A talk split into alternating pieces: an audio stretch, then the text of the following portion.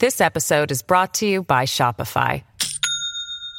Do you have a point of sale system you can trust, or is it a real POS?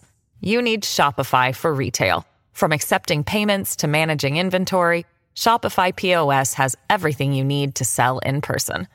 Go to shopify.com slash system, all lowercase, to take your retail business to the next level today. That's shopify.com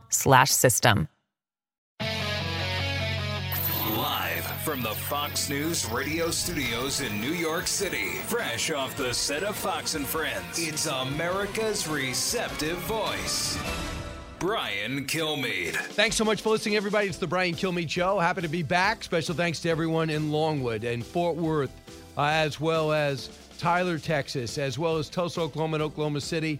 I'm back here. Can't wait to go to Newtown, Pennsylvania tomorrow as the President and Freedom Fighter Tour wraps up.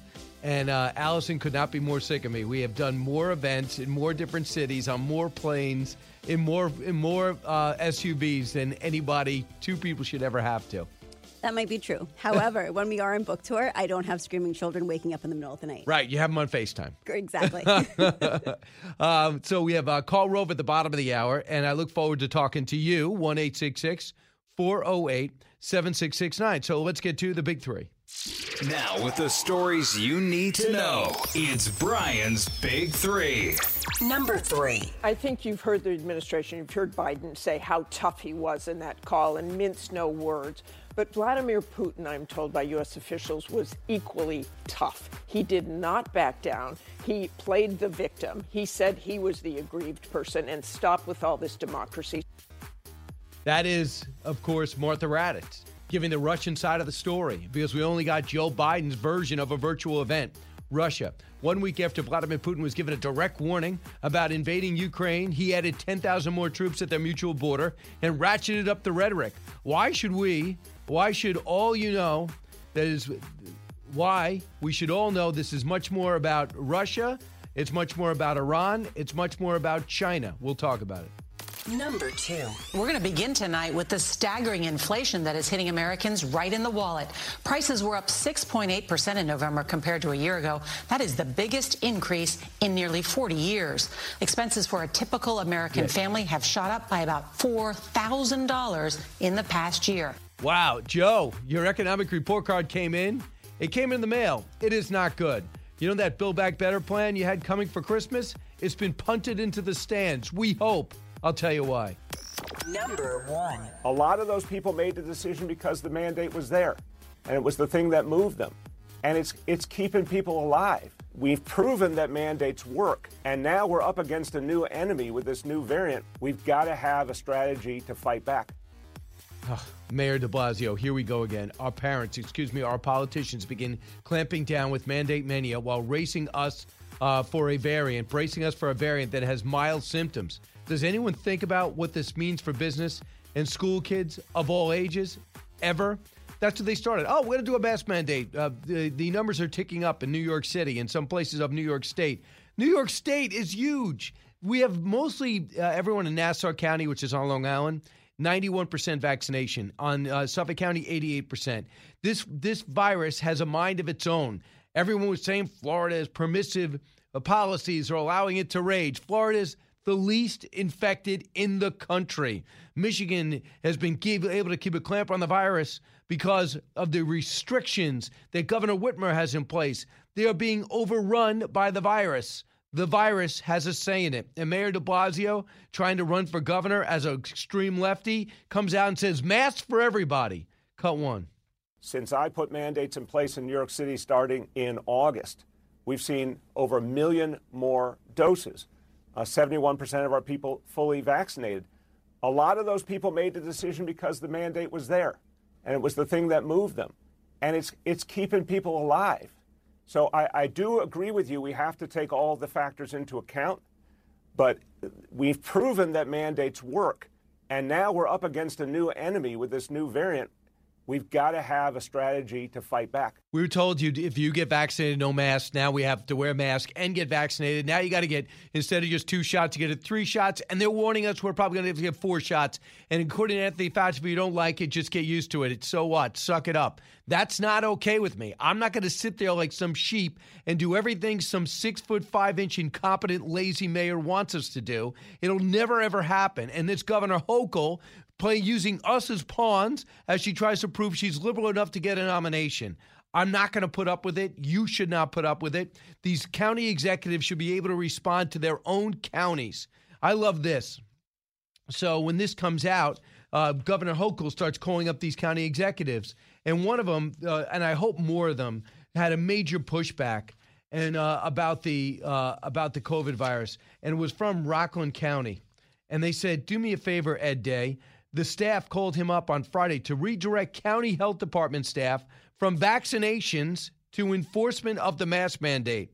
His retort 84% of the people 18 over are vaccinated, and added the health department is not in the process of following up on mask mandates and enforcing. They said that would be absolutely reckless. Neither are cops. My hopes is that people understand you can't defame and defraud cops and defund them and then tell them to crack down on people who aren't wearing a mask on at a Newmark and Lewis or at a Best Buy. You got to be kidding me. So that's where we're heading right now, and it's just angering people, especially me, beyond description. Joe Borelli, a rare Republican in New York City as a councilman, cut two. The crazy part is that we'll see this being enforced in New York City. The majority of the state is governed by Republicans, uh, conservative upstate New York. Uh, even on Long Island, you have a new county executive, Bruce Blake, Blake Blakeman, uh, who came out and said, We're not going to enforce it. County executives are making the decision uh, and realizing that their hospitals are not overloaded, that Omicron is not causing a, a, a run on uh, hospitalizations or deaths, and that going to this knee jerk reaction uh, for mandates is actually counterproductive. So now, uh, excuse me, you can't go to the Nutcracker because your five year old, uh, Timmy, is not vaccinated because you don't really feel secure getting vaccinated. And you know, if you're a kid and you get the virus, not only are you going to have mild symptoms, there's almost no, there's also a chance if you do take it that you could have some swelling of the heart, especially for young athletes, for the teenagers. Uh, we're seeing that. Not a lot, but enough to make one parent take a pause, I would think. Here's Dr. Anthony Fauci. As much as I despise playing his sound bites, cut four. My message to parents is if your child is five years of age and older, please get them vaccinated. We need to protect the children. This idea that children are not vulnerable at all is not so, George. I mean, certainly statistically, children do not get as severe disease as the adults, particularly the elderly. But if you look at the number of cases, of children. Now, well over 2 million children from 5 to 11 have been infected. There have been over 8,000 to 9,000 hospitalizations and well over 100 deaths. So it's not only good for the health of the child, but also to prevent the spread in the community. Yeah. It's not just happening in New York and, of course, Washington. I'm thinking about what they were saying in California and what Governor Newsom thought he'd lead the fray by being the strictest when it comes to vaccines. Cut 12.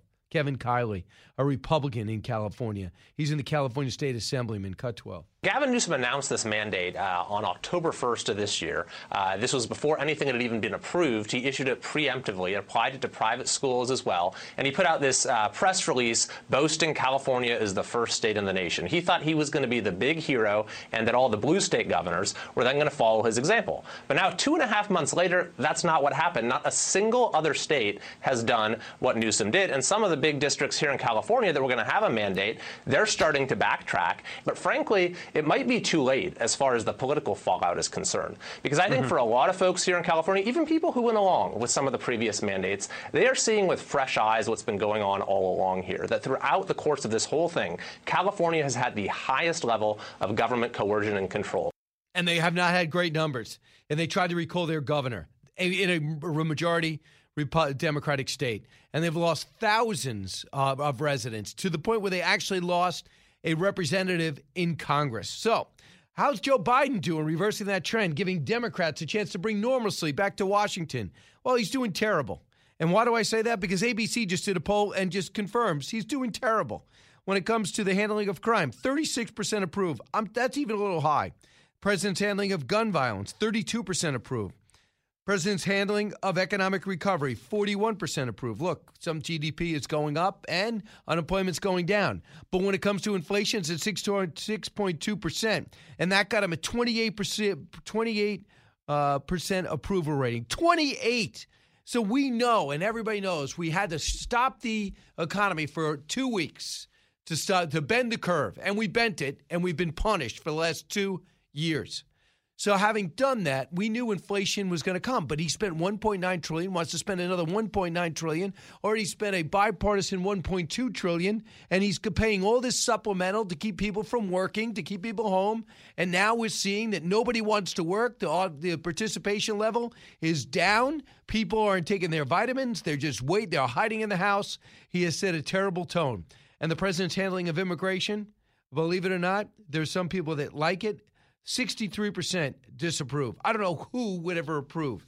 And this goes back to that old Smith Barney saying from years ago on commercials. He's gotten those numbers because he's earned those low numbers. Here's Chris Christie, cut 14. That is the biggest problem he faces because it cuts across all demographics.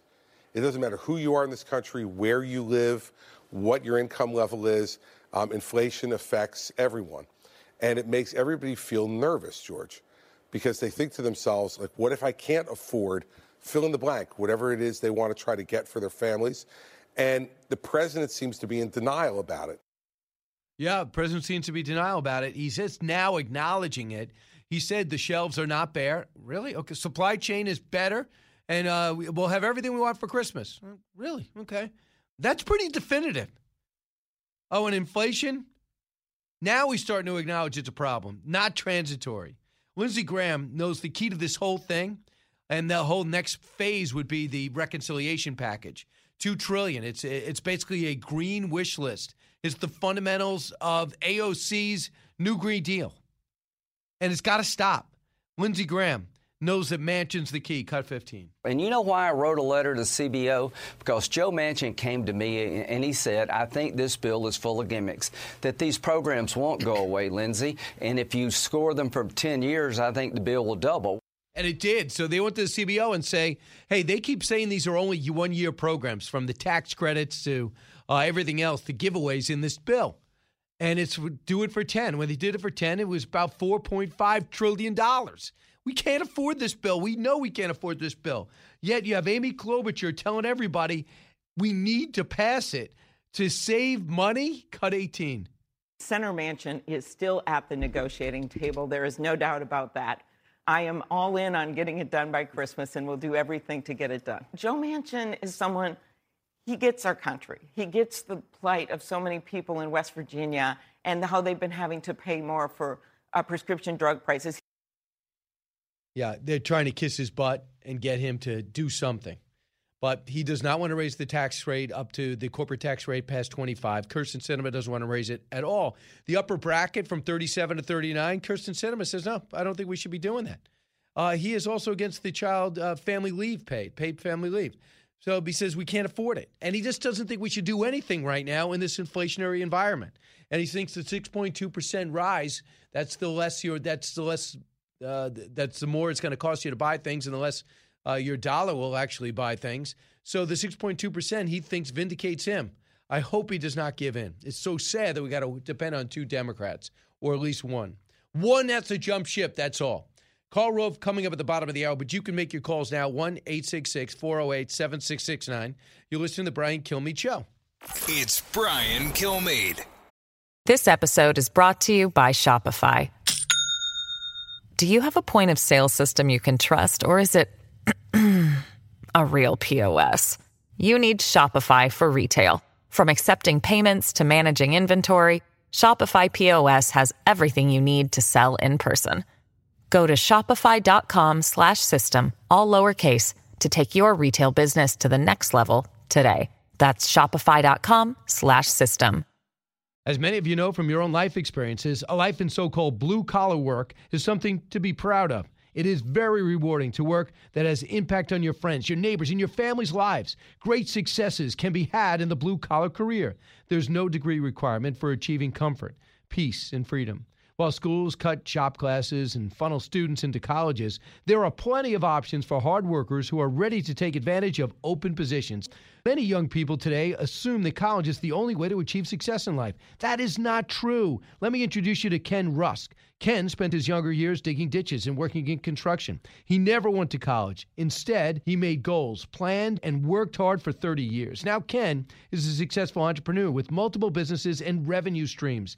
In his national best selling book, Blue Collar Cash, Ken shares his insights from over 30 years of working in blue collar trades as an entrepreneur, mentor, and life coach. Now he's created a guide made specifically for you and your unique situation. This guide will give you or someone you love the tools you need to start designing the life of their dreams. You can achieve your dreams regardless of your educational background or your past. Go to kenrusk.com slash path to learn more. That's kenrusk.com slash path. A talk show that's real. This is the Brian Kilmeade Show. What made you decide to take uh, U.S. ground combat troops off the table when it comes to Ukraine? They never were on the table. And are you ready to send American troops into war and go into Ukraine to fight Russians on their battlefield? Look, here's the deal. I've made it absolutely clear to President Putin, it's the last thing I'll say, that if he moves on Ukraine, the economic consequences for his economy are going to be devastating. Devastating. Yeah, well, uh, evidently he didn't get the message, and he has nothing to lose. And the fact is, you're letting the Nord Stream 2 pipeline go through anyway. You're showing it's a huge advantage for Russia. It outraged Poland. It outraged the Ukraine. They bypassed both those countries, and Germany sold us out and the West out by letting the hub go through there. Uh, and how tough are you going to be in the winters telling Russia we're not going to buy your gas anymore? Where are you going to get it? Sean, listen on WDBO in Orlando. Hey, Sean. Hey, good morning, Brian. How you doing? Good. What's on your mind? Hey, uh, that last cut. I mean, Joe Biden is such a clown. I mean, he he allowed all this stuff to happen. But regardless, um, the, all these politicians are out here talking about, um, you know, the the buying of goods has never been higher. Um, people are still buying stuff regardless of inflation. Yeah, what what am I supposed to just stop buying diapers for my children? What am I supposed to not buy milk, eggs, and bread just because it costs more? No, I, I still have to buy that stuff no matter what. But the fact of the matter is that it costs more, and just because people are still buying it, of course they're go- we're we're always going to continue to buy the stuff regardless of the price because we need it. But it's it's re- it would be really great if the price didn't break our backs. Right. So, Sean, just to a clarify, regular- a lot of people don't know what you're referring to. The fact is, he said, well, uh, and so is Jen Psaki. You know, the price go up, but you're getting so much more money. People are still buying it. Yeah, it's, it's I need I need food, I need water, I need diapers, whatever your situation is. So, but because people are buying staples in their life, they think that it shows you that they were able to digest and handle inflation. Uh, when it's just not true. Sean, thank you. Se- Senator Roger Marshall was on Meet the Press yesterday and says simply the reason why the numbers are so bad for Joe Biden is because of his policies. And the Build Back Better would make it all worse, worse, worse. Cut 20. Certainly, the, the issue of inflation is the number one problem that I'm hearing from folks back home. And this is Biden inflation, a 39 year high created by Joe Biden. Think about his policies that have caused this inflation. First of all, he borrowed an extra $3 trillion on top of the regular $5 trillion. So they're spending money like drunken sailors.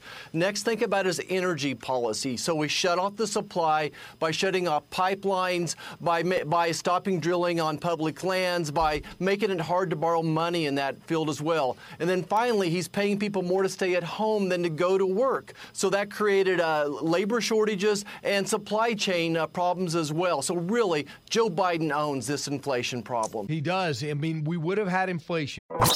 Out of the gates and ready to go. Hey, it's Hutton and Withrow. Hot Mike is here on the Outkick Network. We've got your afternoon covered with the latest sports discussion, and it's available wherever you find your audio. Daily analysis and news. He is hot. I am Mike. Actually, my name is Chad. His name is Jonathan, but you get the picture. We're going to bring it every single day. Whatever you want to call us, we'll respond to. We just want you to respond to what we're dishing out every day. And while you're here, we hope you subscribe to the podcast, like, subscribe, and share. Through really no fault of our own because we had to stop our economy and it had to stop for way too long. And it's been taking a while to start it up again, but the supplemental payments go too high because people want to get elected. They don't want to stop the payments because people want to get reelected. They don't want to stop the payments. It means somebody's got to start paying again. One thing, they're going to go back online with paying back student loans. Now, it's already been a year and a half, and people are complaining the loans they took out, they got to pay back. Now, they're want Joe Biden just to forgive all student loans. What about those morons that actually paid their tuition or paid off their loans? Are they going to now all of a sudden say, why didn't I just hold out? So there's just no responsibility left. So Joe Biden's numbers are so bad, despite the January 6th investigation, President Trump not being on social media at all. It looks like they're in a dead heat in every battleground state. And the more he governs, the worse he gets. Who knows what will happen uh, in the next year if the Republicans are able to get back to House and Senate. 1 408 7669. Karl Rove next, and then we'll have you. Brian Kilmeade Show.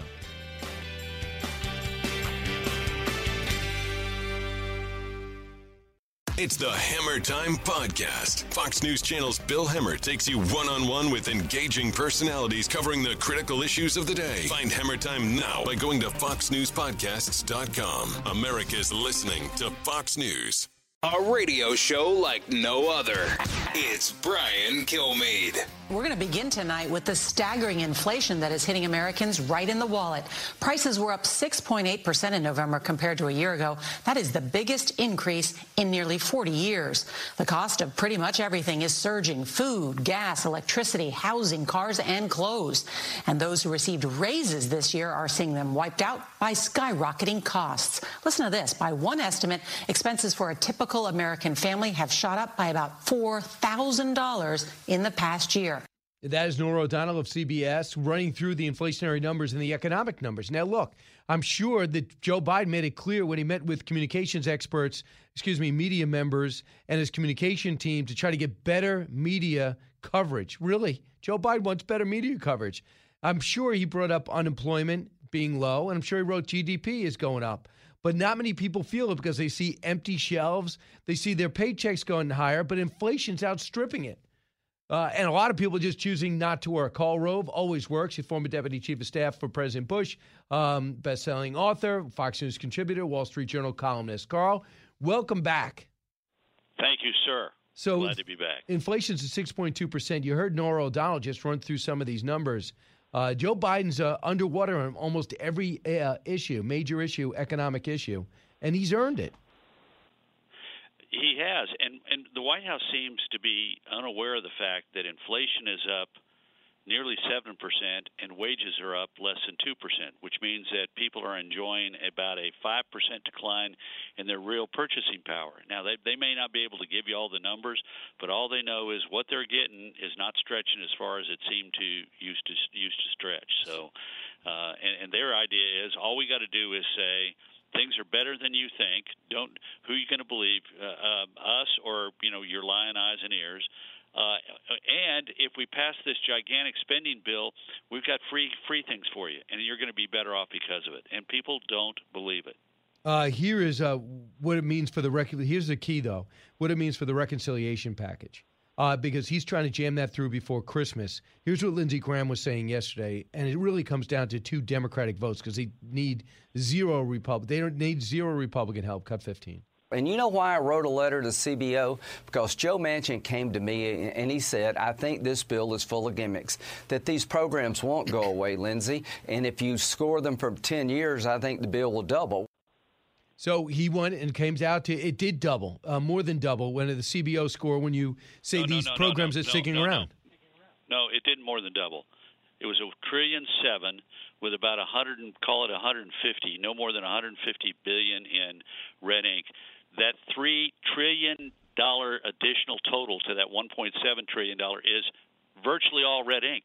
So we went from a bill that was 1.7 trillion dollars in in spending, of which about a call it a trillion five uh, fifty was covered to a bill that in reality because these things are not going to end they're not going to you know they're playing gimmicks with this well we're the child tax credit is only going to go for one year no no no no you intend to, to to have it run all 10 years when you do that the red ink goes from about 150 billion dollars 126 to 150 billion dollars it goes to 3 trillion 150 billion dollars, more than double. So they said it's a fake. Uh, Jen Psaki said that's Sure a is. fake CBO call.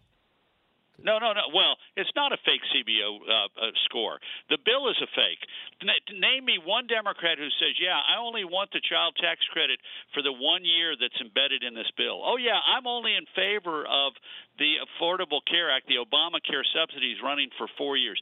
They intend to keep every one of these policies in place for all 10 years of the window. They have 10 years worth of revenue to pay for one year of the child tax credit and the earned income tax credit, and I think it's three or four years of the Obamacare subsidies, and so on and so forth. There are no big programs in this bill that are funded for all 10 years, and yet they intend every and, and these the dates where they uh, where they expire allows them to turn them into a campaign issue every year. If we do the child tax credit, pass this bill now, and have the child tax credit, you can bet the Democrats are going to be saying, "Well, the mean Republicans want to end the child tax credit that that is that that is expiring here at the end of 2022."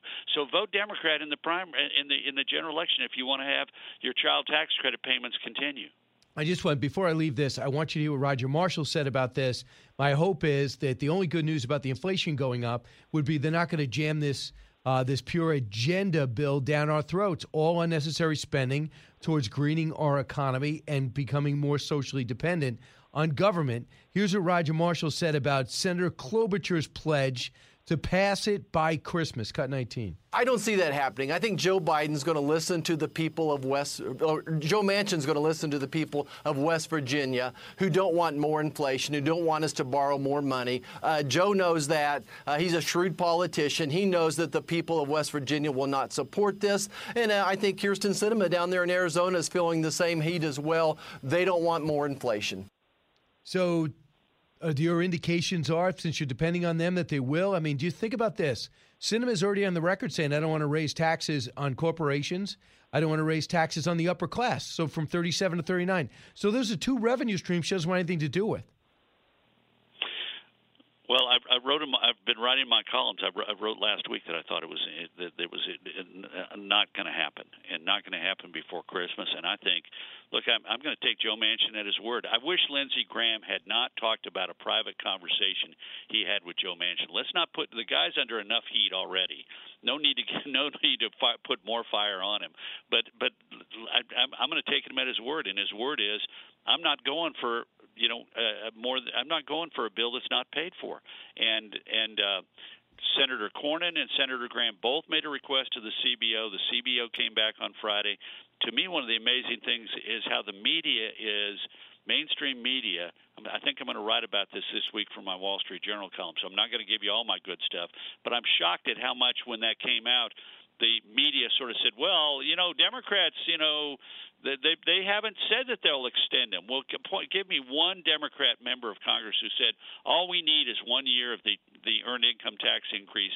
Uh, and one year of the the child tax credit. Give me one member who said, "I'm willing to vote for this because it's going to expire in a year." Not a single Democrat has that intention. So, uh, by the way, I was able to go all over Texas. I was more of a Texan than you this weekend. I was in Fort Worth. I was in Longwood. I was in Tyler, Texas. It's called Longview. It's called Longview. What did I say? Longwood. Oh, That's sorry a town, in I think, in Virginia, but it's not a town in, in Actually, Longwood High School. I'm thinking about in Brentwood, Long Island. But, um, but I've just had a chance to talk to a lot of people, and a lot of them are upset about. People, I'm getting a lot of questions about crime and the border. Now I look at his numbers in the AB on the ABC poll. 36% approval is handling crime. I'm surprised it's even 36% because uh, people want me to, usually when I go out to these tours, uh, it's usually Republican or Democrat question. I have all these questions are really right and wrong. Are you pro smash and grab? Are you pro allowing people to steal up to a thousand dollars worth of stuff that doesn't belong to them? Are you pro organized crime? That's what it comes down to. Are you pro not putting criminals in jail? Are you amazed, Karl, at a time in which you study politics in such detail, how much of this is right and wrong instead of red and blue? Yeah, it's amazing. And and and, step back even further. Think about one guy. You, you think one person can't have an influence? Think about George Soros putting money, large sums of money, into district attorney races in order to elect district attorneys who use their discretionary power to basically uh, you know, decriminalize large acts, large large numbers of acts. That's what's happened in San Francisco and Los Angeles. Happened in Austin, Texas. George Soros put one million dollars into the Democratic primary for for district attorney in order to defeat Margaret Moore, who was a well-respected, moderately liberal Democrat who had the respect of Republicans and Democrats alike. But he put in a left-winger who is, you know, pro homeless policies, pro decriminalization of of all kinds of things. And and and, and you got to give George Soros his due. He's put his money where his mouth is by doing this all around the country: Philadelphia, San Francisco, Austin, Los Angeles everywhere that he can possibly make a difference. He's trying to make a difference by electing people who will ignore the law, And- who will take the statutes on the books of their states and say, "Forget it. I've decided I'm going to have a different, uh, a, a different judicial, uh, di- different justice system because I'm in charge." So, just real quick, uh, handling the economy, 41% approve of it. That's higher than I would think, but still low. Uh, handling of immigration, 63% uh, uh, uh, disapprove. No kidding. Have you? Can you possibly screw up the border more? Are, Karl Rove, you under the being that you're a Texan? Are you in the uh, in the school that thinks that President Biden actually likes this, this this raft of illegal immigrants pouring through the border? Two plus two trillion, two plus two million. No, I look. I I, I think it's worse than that. That would mean he have, has an opinion. I think he just doesn't know. I, I was shocked when the Secretary of Homeland Security could not answer questions about how many people came across the border, how many Ill- encounters were there with the, uh, uh, illegals trying to cross the border. He didn't know the number and and and you know the woman who's supposedly in charge of the border of border Kamala Harris she comes down to the border. Yeah but she comes down and goes to a town that's 400 miles away from where the trouble is. She's not in touch with these sheriffs and these county judges. Those are county executives uh, all along the border. You want to come hey you come down and hunt with me on my lease in Kenedy County Texas in late January and you're going to see firsthand. We're 70 miles north of the border and the border patrol has given us a notice saying you need to call the if you see illegals, and we will see illegals on our property. You need to call. This county is half the size of Rhode Island, and 450, 500 people live in the county. There's a lot of wide open space, and they say, do not take any chances. Call this number as soon as you see illegals, and we will send resources to intercept them because they're coming across and coming north for and you, and you can't blame them. In one respect, they want a better life, and they're not getting it where they are, and we are not doing what we need to do in order to protect our border. Texas is spending hundreds of millions of dollars to do what the federal government is refusing to do, and that is put resources on the border. Our National Guard, our Department of Public Safety, additional assistance for local law enforcement, all because the federal government is not doing what, what it needs to do, and it's not because I think they have a particular view. I think it's because they're incompetent. Uh, Governor Abbott, do you like the way he's handling this? Yeah, I- absolutely. But I don't, as a Texan, I don't like the fact that we got to take money that would otherwise go to our schools I or go to our parks, go to our health services, and instead spend it to do what the federal government is refusing to do. I went to a wedding in Uvalde uh, about six weeks ago, down near the border. The little hotel I was staying in, there were some there were some thirty some odd uh, State Department of Public Safety vehicles there because they had to bring in people from all across the state in order to man the border because the federal government is failing to do its job. It's their responsibility, and yet the people of Texas are being taxed by our state government in order to do what the federal government ought to be paying for and doing. Wow, uh, a lot there. A Couple of things, real quick, on individual candidates. People keep saying, "Well, the Senate's going to go one way, the Republic is this way." Don't you agree in the Senate? It depends on who they're running, and a couple of people have emerged. For example, I know you, Governor Sununu, uh, will not be running for that Senate seat. Do you think anybody's out there has a potential to effectively run against Senator Hassan, who's vulnerable? Absolutely. Let's let's go find them though, and then and, and frankly, I'm involved in efforts to go find them. Okay. And the same the same in some other states. We we you you put your finger on it.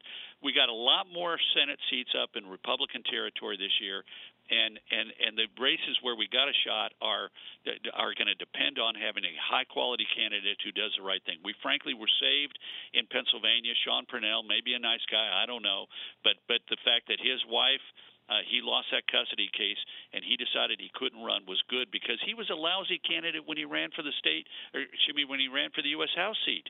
He he should have won that seat, and instead he came up short. And now we got a chance. We got a couple of smart people who are thinking about getting in the race. One of them who has, and we have a shot to have a good candidate who can who can hold uh, Senator Toomey, Mike uh, Pat Toomey's seat when uh, when he gives it up this coming year. Uh, I think you got McCormick who might run. He's very successful uh, businessman, but not with a huge name recognition. But you got to uh, Dr. Oz. You you like both of them? Uh, yeah, and and I'm I'm interested to see uh, who who turns out to be the better candidate. Uh, but we've got you're right. We've got to get we've got to get good candidates, and we've got to get good candidates who the, the definition of that is somebody who can articulate a message that will draw together the, and unite the Republican Party, and then go into a general election in which, in all likelihood, they will be outspent dramatically by the Democrats. We saw this in 2020.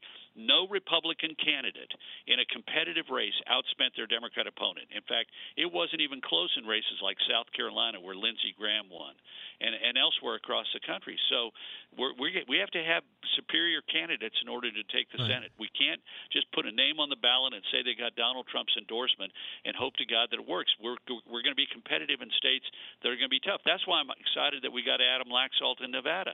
The guy was the state attorney general. He's Yeah. got a famous name.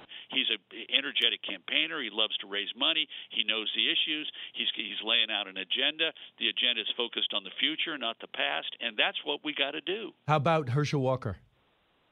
Well, he's a f- first-time candidate, and and you know, there's something to be said. Just like you wouldn't put a you know first-time person onto the onto the playing field uh, without a little bit of training and and uh, and and and backup. So we'll see. I mean, I, I know he's he's popular because of his uh, his football career. I know that the former president has endorsed him and encouraged him to get in the race. I've, I've met him. He seems like a very you know articulate guy. You know, care. He's empathetic. You get you get the sense that this guy is real. It's not like this is a you know this is you know sort of practiced and Yeah, he ready is. for politics. He's an authentic guy, and as a result, in politics, sometimes it's better to be authentic than to be polished, and he's authentic. Yeah, and we'll see. Yeah, uh, I just uh, was talking to Tim Scott. He just got to show that he'll put the time in to learn the issues. Yeah. but he's got, he's got a lot going for him. Uh, Karl Rove, thanks so much. Always great to talk to you. Merry Christmas, my friend. Uh, back at you. Merry Christmas, Karl. Does that mean he's not going to do our show again before Christmas? I was hoping to talk to you in between. Back in a moment. Diving deep into today's top stories, it's Brian Kilmeade. From the Fox News Podcasts Network. Download and listen to The One with Greg Gutfeld, the co host of The Five, like you've never heard him before. You know him, you love him, you want to be like him. Subscribe and listen now by going to FoxNewsPodcasts.com. The more you listen, the more you'll know. It's Brian Kilmeade. Hi. I'd like to eat Christmas dinner at your restaurant, please. Sure. I just need to see your vaccination card. I actually can't find it. You mean you lost the little one inch piece of cardboard they gave you? I'm afraid so. Then you are banished from society. Have fun living in the woods.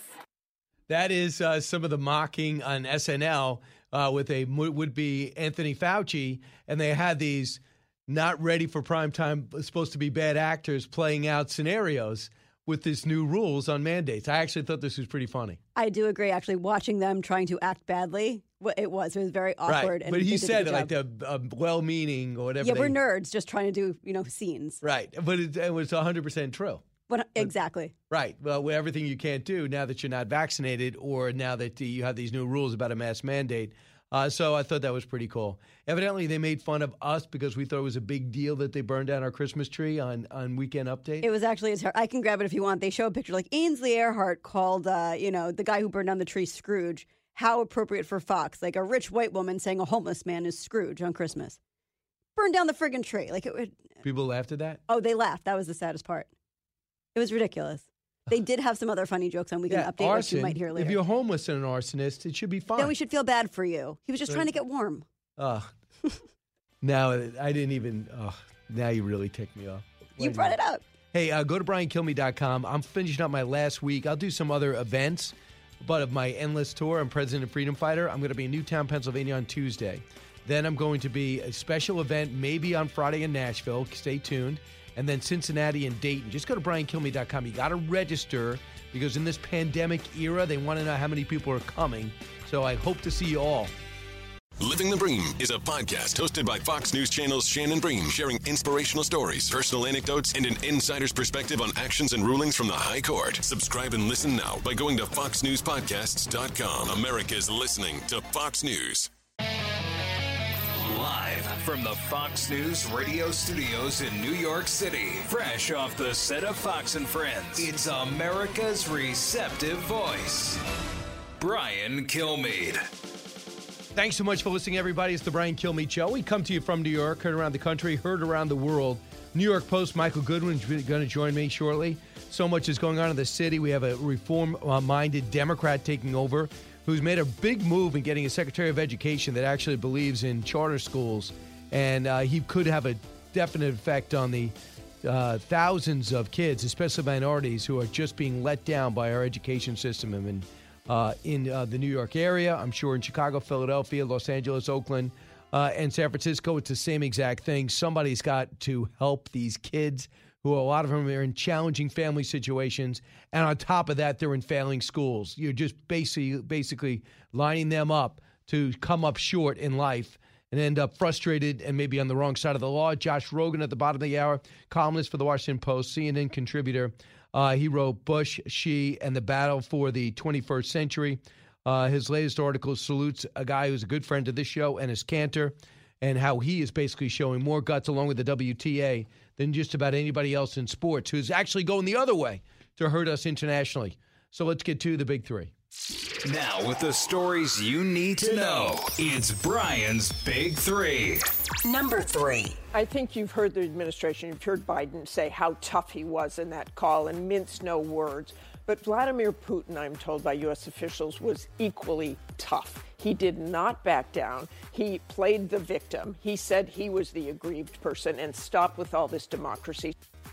Uh, that is Martha Raddatz with her sources. Russia, one week after Vladimir Putin was given a direct warning about invading Ukraine, he added 10,000 more troops and more armament to the border. Why we should all know this is much more than about Russia, it's also about China and Iran. Number two. We're going to begin tonight with the staggering inflation that is hitting Americans right in the wallet. Prices were up 6.8% in November compared to a year ago. That is the biggest increase in nearly 40 years. Wow. Expenses for a typical American family have shot up by about $4,000 in the past year. Joe, your economic report card just came in the mail and it is not good. And you know that Build Back Better plan you wanted for Christmas? I think it's been punted into the stands. We hope. I'll tell you why.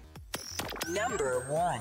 A lot of those people made the decision because the mandate was there, and it was the thing that moved them. And it's, it's keeping people alive. We've proven that mandates work, and now we're up against a new enemy with this new variant. We've got to have a strategy to fight back. Yeah, the enemy is Mayor de Blasio, and incentivize, you don't penalize. He doesn't seem to understand that because he knows everything. Here we go again. Our parent, excuse me, our politicians being clamping down with mandate mania while racing us for a variant that has mild symptoms. Gets everyone scared. Does anyone think about what this means for business and school kids of all ages when you do things like this? With me right now is Michael Goodwin. Uh, Michael, welcome back. You surprised Mayor De Blasio is going out with uh, with such a controversial program, mandate uh, mass mandates for everybody. Uh, good morning, Brian. No, not surprised at all. I think everything about de Blasio is about de Blasio. And so what he's trying to do is distinguish himself uh, so that uh, when he runs for governor, which he's already started doing on the side and will do full time starting in January, um, it, it will be that, see what I did, this is what I did. He'll have something to talk about. So he, that's all it is. It's, he knows he's history in New York City. This is about for him what he hopes will be his next job, which I think is we are secure it will not be. Most likely he will he will do as well in the governor's race as he did in the presidential race. Which he got less votes uh, than zero. I think he got people who vote, voted against him uh, rather That's than right. yeah. I'm not sure what he was thinking. Here he is talking about uh, bringing back this ridiculous mandates and what it means. Uh, cut, uh, and he also was talking about crime. Here's what he said about crime in this uh, in this city. Cut 35. We've got a lot to do. There's no question about it. But let me tell you, first of all, in eight years I've been mayor, uh, index crime, major crimes in New York City down 11% over eight years. And we did it bringing police and community closer together. So the key is to overcome this horrible patch we've had in the COVID era all over this country and, and rebond police and community. Get those guns off the street. And the NYPD is doing a fantastic job. The most gun arrests we've seen in over two decades. Really? They're doing a fantastic job, the community and police. I see the police backing up and letting the community uh, basically rob each other. Yeah, look, I mean, de Blasio neutered the police early on, and uh, just as mayors did around the country during the COVID era, as he mentioned, as he called it.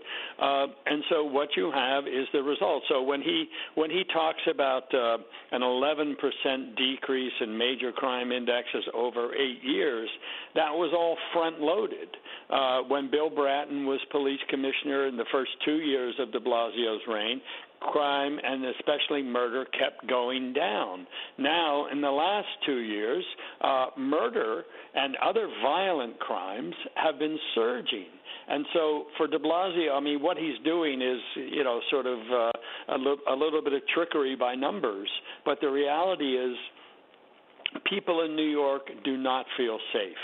And that is one of the major issues that the new mayor will confront. So De Blasio can try to spin it for his own sake, right? But but those the the, the numbers are in. People know that murder is up, that the streets are not safe, that there's been all these heinous attacks on people uh, in broad daylight on the subways, on the streets, and so it's just uh, baloney for him to say things are better. Things are worse, not better. Uh, absolutely. So let's look at Mayor De Blasio. Talk about the the um, anti-crime unit, the plainclothes unit that was able to forecast where the next crime would be because they'd be out there mixing into the uh, into into the cities, but he disbanded them and saved a billion dollars. Cut 34. You know, Commissioner Dermot Shea believed we needed to change that plainclothes unit, and I agree with him. Those officers are now in uniform, and they're taking more guns off the street this year than we've seen in decades.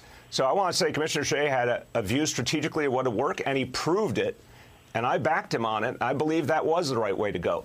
But I'll tell you, I think Eric Adams is going to take everything that has been done and take it to the next level of safety for the city. I have a lot of faith in him. What is he talking about? They already said he's putting that back. And you had to tell me it was the police commissioner's idea to take that away? Right. I mean, that, again, this is de Blasio hiding behind the police when it's convenient for him. That was a disastrous idea. Eric Adams is going to restore it. Um, so for de Blasio to claim that he and Adams are on the same page or that it was the police commissioner's idea, nobody in New York believes that. So he's just blowing smoke. No question. Uh, I got to ask you, too, about Joe Biden's numbers. Uh, they are so hideous on everything from immigration, uh, everything from immigration to the uh, to inflation. Uh, the numbers are down. For example, 63% disapprove of his handling of immigration. He's got 28% approval when it comes to inflation. When it comes to his handling of the economy, he's got 41%, handling of gun violence, 31%, and handling of crime, 36%. These are pretty terrible numbers from ABC with a very compliant press, even though he feels that the press is not giving him a fair shot. How do you read it? Well, I think the numbers are uh, remarkably bad, as you say, Brian, uh, and they would be even worse if there was a real fair press. Uh, the, situation is you take the southern border, take crime, take inflation. These are real things. You can see them with your with your naked eyes. And the media doesn't cover the southern border uh, by and large. Uh, it's covering inflation now, uh, and and that has been the big issue. It has not really covered uh, foreign policy because to do so would be to point out how nervous our allies are about the Biden administration. Uh, by and large, the media has given Kamala Harris a free pass, and I think when you when you look at the overall situation, it's that Biden. Um, forget for a second his own uh, declining faculties. Biden has has pushed programs that are fundamentally what Bernie Sanders wanted for this country. And when you see the results of those, they're, they're devastating. Uh, and so he, here you have the Biden administration, I think, led itself into a dead end. It, it drove headfirst, uh, headfirst in, into this bad policy thicket and just stopped there. And now you're seeing the fruits of that in these low poll numbers. And so I think if Biden is going to get out of this, it's not about changing the media narrative, which is already in his favor or or neutral at worst for him, but it's about changing his policies, and that's what he seems uh, reluctant, if not outright outright refusing to do. That's the source of his problem, not media, but it's his actual policies and the results that people can see for themselves. Now, I look at Eric Adams and I have great hope, and this uh, this uh, education secretary that's going to be taking over. Are you encouraged? I am, Brian, because I think there, you know, within every issue, there are hot button points that are very revealing about where you stand. And so the new chancellor, uh, uh, uh, has come in and he is is looking at things uh, in ways that uh, have are direct contrast to the De Blasio eight years uh, that we suffered through. So, for example, you mentioned charter schools. The new commissioner, David Banks, along with Eric Adams and soon to be mayor, both favor charter schools, which now uh, have a student population of 145,000 students in New York City, uh, which is 14% of the city's public school population. Charters are city are public schools in New York. And so 14% of the student population. De Blasio ignored those students. He hated the operators of charters. He looked to penalize them every way he could because he was in the pocket of the teachers' unions. And so the teachers' unions view charters as an existential threat, which I believe they are. And so de Blasio has done the bidding of the teachers' union to the, to the great harm of the charter students, most of whom are non white, and most of whom would otherwise have been consigned to inferior, if not tragically bad, local neighborhood schools. So that's one main area where David Banks is, is going to be a big improvement over the failed uh, chancellors that de Blasio puts.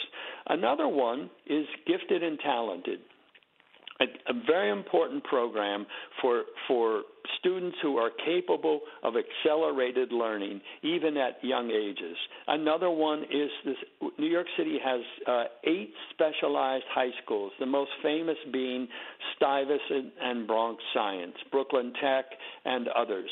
And what these schools do is, is take these high achieving, fast learning students and put them on a college career path.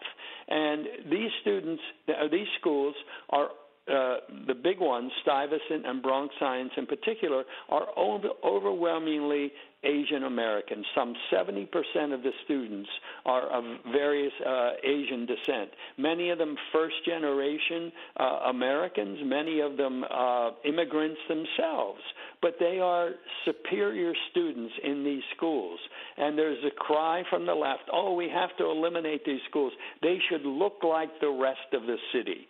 That bunk, that social engineering bunk, that Stuyvesant or Bronx Science or any of these other good schools should have the same uh, percentage of population that the school population itself has. Gotcha. Uh, look, these are schools based on merit, based on excellence. These kids deserve a chance to do what they can do, just as if they if they had physical oh. disabilities or emotional disabilities. Yeah, they have. Uh, uh, they would get special special services. Yeah, they got challenged uh, family situations, and but this guy understands that. My hope is yes. that he brings that and just changes things but uh, my hope is too that Democrats understand they can't exist like this, or they're going to just fall apart as a party or have to cheat on elections. Because these mayors have watched these cities decay, and the people have had it. Business owners, Democrats that voted for them, saying, "Okay, let's have, go for a wide open border, let crime run rampant, steal up to a thousand dollars worth of things that don't b- belong to you, have uh, oppressive leaders that take away your livelihoods." Or fire you for not uh, going along with their their uh, health mandates. So to me, if the, if Eric Adams says does half the things he says he would, that would be the template for Democrats to survive. Final thought. Absolutely. And Eric Adams says, uh, I am going to show America how to run cities, and I am going to be the new face of the Democratic Party. Yeah. I mean, he has set out very lofty goals for himself, and if he achieves them, you're right. Democrats will have no choice but to but to follow along. You want to see what's happened to comedy? SNL, right across the street from where we're talking now in Midtown Manhattan, took aim at Fox and Friends, mainly Ainsley. For we we were upset that the tree burned down and the arsonist was allowed to actually watch the re- tree get relit. Let's listen. After the tree outside of Fox News headquarters was set on fire by a homeless man, Fox and Friends host Ainsley Earhardt said, This Scrooge is not going to get away with it. And nothing has ever explained Fox News better than a rich white lady calling a homeless man Scrooge. That thing, is that Ha, funny to ha, you? ha. I mean, I mean, Yeah. th- this guy's an arsonist, a danger. He almost burned down the Rockefeller Plaza tree. He's been arrested three times over the last year, and we can't keep him because nobody got hurt. Your final thought about that? Well, look, I mean, th- th- this is the left at its worst. It sort of forces itself into these corners where it defends all kinds of abnormal, antisocial, criminal behavior because ordinary citizens don't like it. So that, that that's where they've boxed themselves in to these to these ideas that our our sympathy should be with the criminal, not the victims. Michael Goodwin, thanks so much. My pleasure, Brian. Thank you. You got it, man. 1 408 7669. I'll come back. I'll take some of your calls. Bottom of the hour. Always love talking to Josh Rogin. Don't miss a minute. It's Brian Kilmeade. Jason in the House, the Jason Chaffetz podcast. Dive deeper than the headlines and the party lines as I take on American life, politics, and entertainment. Subscribe now on FoxNewsPodcast.com or wherever you download podcasts. If you're interested in it, Brian's talking about it. You're with Brian Kilmeade. China responded after President Biden announced a diplomatic boycott of the Beijing Olympics by saying the U.S. will pay for its wrongdoing. You wait and see. But America isn't scared by your threats. And even though NBC is broadcasting the Olympics, they aren't afraid to let me speak my mind about what the Chinese government is up to. So you lift. Yeah, that's uh, so appropriate. We probably should have saved that for Josh Rogin coming up next. Well, I figured you want to talk more substance with him, but you could play that with him That again. is that I we. thought- I'll have to play that again. I'm sorry to the listener, but that is so fantastic. Uh, that is a big question. Are they going to cover the concentration camps over there on NBC? Are the news people going to talk about uh, how they steal intellectual property uh, and how they are threatening Taiwan on a daily basis for no reason? Jacob, you're listening in Miami. Hey, Jacob. Hey, just wanted to give my take on the economy and inflation. Um, I sort of disagree with you uh, when it comes to inflation. You know, in, in- inflation is cyclical, and I know right now we are going through an inflationary period. Yeah, every 40 years? Mostly tied to. so when's uh, the last to- time? to the when's the supply last chain. time inflation was up? Well, but Brian, let me finish. Let me finish, and then I'll. Real quick. The, the vast majority is tied to supply chain because all of these manufacturers, a lot of them overseas, were shut down during COVID, and we're finally getting getting hit. That's not Trump's fault. That's not Biden's fault. It sucks. I understand. Well, how, about the is, one point nine you know trillion what, if that you- even Larry Summers? Wait, I'm going to let you fit. I'm, I'm, I know what you're saying. The 1.9 trillion that Larry Summers, Treasury Secretary for Barack Obama, said that is the thing that was the impetus for the entire inflationary process. And while inflation's going up around the globe, it is ripping here. And for him to deny it and say it's transitory is just wrong. And that's what's bothering it. When Pete denies it's happening, says it's short term, and everything proves to be incorrect, that's the issue. That's why it's disapproval. Not that it exists, it's how he's handling it. From the Fox News Podcasts Network.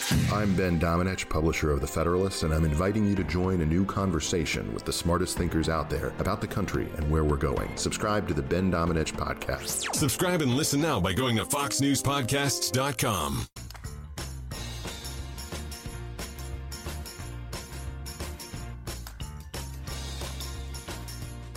Radio that makes you think. This is the Brian Kilmeade Show. There's some merit, he says, in Xi's state intervention if compared to the United States. I'm a free market believer, but now China has better roads, better highways, better airports, better ports, better bridges than the United States, a country which dazzled me when I first arrived in 1980s with its infrastructure. But now China has a better infrastructure. So there is a role for the government to play. Yeah, uh, and we put some money into it, and we could have put some money more into it. And a state level, they should do it and modernize it. I know it's happening, uh, but I just think if you talk about the Build Back Better plan, it's unaffordable and sustainable because you got to pick the right time to do it. Prior to 9/11, prior to 9/11, prior to the pandemic, it's almost like 9/11. Prior to the pandemic, I would think so. You know, we were getting there where we had so much, we were getting towards a surplus. We we're a little over budget, but not much, maybe 200 billion, and we're getting there. And then this this hit us with these new trade deals, we probably would have been out of it. Who knows? Uh, we're waiting on Josh Rogin. We'll see if he joins us. 1 408 7669. Um, but I just think there's, there's a couple of things. I was listening to the Daily on uh, the New York Times, and I just got a real understanding of what exactly the courage the WTA has shown. I mean, this is a led by Billie Jean King. She starts the World Tennis Association. They begin a global world tour. In the 1970s, women's tennis begins to emerge. You could even say they had bigger stars than they do today. Martina Navratilova, Chris Evert, um, um, uh, Virginia Wade, uh, Billie Jean King was really the first. And then you have all these other stars start emerging, and the WTA gets a very respected circuit. And then when it comes to Peng Shuai, she's a 35 year old tennis star from China. When they started putting all this money into Chinese athletics because they wanted China to have a high profile in every way, shape, and form. And this woman was a beneficiary of it. Great ability, went to a sports school and begins to shine and gets a great international reputation with the semifinals, I think, of the U.S. Open, won a, a couple of doubles championships. And then she decides to speak out against a government official that, uh, that assaulted her and she disappears. And the WTA demanded to see her. And when they did, it was on video and it looked halted, and they could see a monitor in the back. And the IOC uh, said, you know, we want to see her too, and but basically didn't have any sincere efforts. Said they got a chance to see her. We don't know. The IOC seems in cahoots uh, with the uh, with the Chinese government because they're about to host the Winter Games. So the WTA says, unless we see her, unless we know that she's free, we're pulling out of all tournaments in China, and they did it, and it cost them millions of dollars. But they they're a women's organization. How could you not stand up for women when which accuses a public official, powerful man, of assaulting her? You gotta. So they do that, and then Enes Kanter stands up to China because of the millions that have had their organs harvested and are working in in labor camps inside China because they happen to be Muslims. Here's Enes Kanter on the price he paid and the lack of support in the NBA for his courageous stand. He's the center for the Boston Celtics, uh, formerly of um, Sacramento, formerly of, uh, of Oklahoma, and formerly of the New York Knicks. Cut 29. Tell me how many have gotten behind you, American companies, to support you? Well, unfortunately, zero. You know, it's a shame that all these companies are scared. You know, scared because they are doing too much business with uh, Chinese Communist uh, Party and, and, and, China, and they know that the moment that they give me any kind of uh, deal, that you know all their business will in China will be sh- shut down. But you know, I never did this to get any kind of endorsement deals. You know, I, I could care less. To me, you know, the the morals are, way way more important than anything they can offer me. But shame on all those companies out there for not showing the guts that he has and taking on. By the way, he's calling out LeBron James, which is sacrosanct uh, in NBA circles. He doesn't care. I mean, after all, his family's basically on house arrest in Turkey because he's been speaking out. Joining us now, Josh Rogin, columnist for the Washington Post, author of Chaos Under Heaven, Trump, Xi, and the Battle for the 21st Century. Uh, he just wrote about uh, Enes Kanter. Now his new last name is Freedom as he becomes an American citizen. Josh, this guy's got tremendous courage, right? Hey, Brian. Yeah, I actually went out to L.A. and met with Enes Kanter for a, few hours before he played against King LeBron, and uh, I wanted to get you know a, a, sense of the guy. You know, I wanted to see what sort of made him tick. And let me tell you something. We live in this world, you know, you and I, politics and media, we're full of careerists and opportunists and just real people who can't even imagine doing something that doesn't serve their own personal interests. And here's a guy, a young guy, a 29 year old guy who decided to sort of say, screw it all. I'm going to risk my career, my future, you know, even my personal freedom uh, to stand up for people who I have no connection to, who I have no interest in in in defending, except for the fact that they're human beings suffering under the thumb of cruel and horrendous dictators. And you know, it, it it's really hard for people, especially people in the NBA, to understand that because they're all sort of selfish crooks in a sense, you know, and they would the, most of them when put to the choice of do I defend my own personal bottom line dollar interest or do I stand up for doing the right thing, do the wrong thing every single time. And you know, all of a sudden, Enes Kanter is not alone. All of a sudden, we have more examples of courage in our society. And look at the Women's Tennis Association when uh, Chinese tennis star Peng Shuai disappeared. They didn't stay silent. They didn't do what the Chinese Communist Party told them to do, which is shut up. You know, they said no. We would rather have our morals and our values than that dirty blood money. And that's another sign of courage. And if we just had more of those, imagine what kind of world we might be able to live in. Unfortunately, those are some pretty rare examples. Yeah, I mean, but then you have other situations where big businesses over there basically sacrificing their soul. American business. You have, uh, you have, uh, of course, Jamie Dimon of of uh, J.P. Morgan. Here's what he said uh, last week. And we the also Communist Party is celebrating its hundredth year. So is J.P. Morgan. And, and I'll, ma- I'll make you bet we last longer. I can't say that in China. they probably are listening anyway. Yeah. So, and he did have yeah, to genocide apologize. is funny. And he Isn't did have to funny? apologize. Yeah.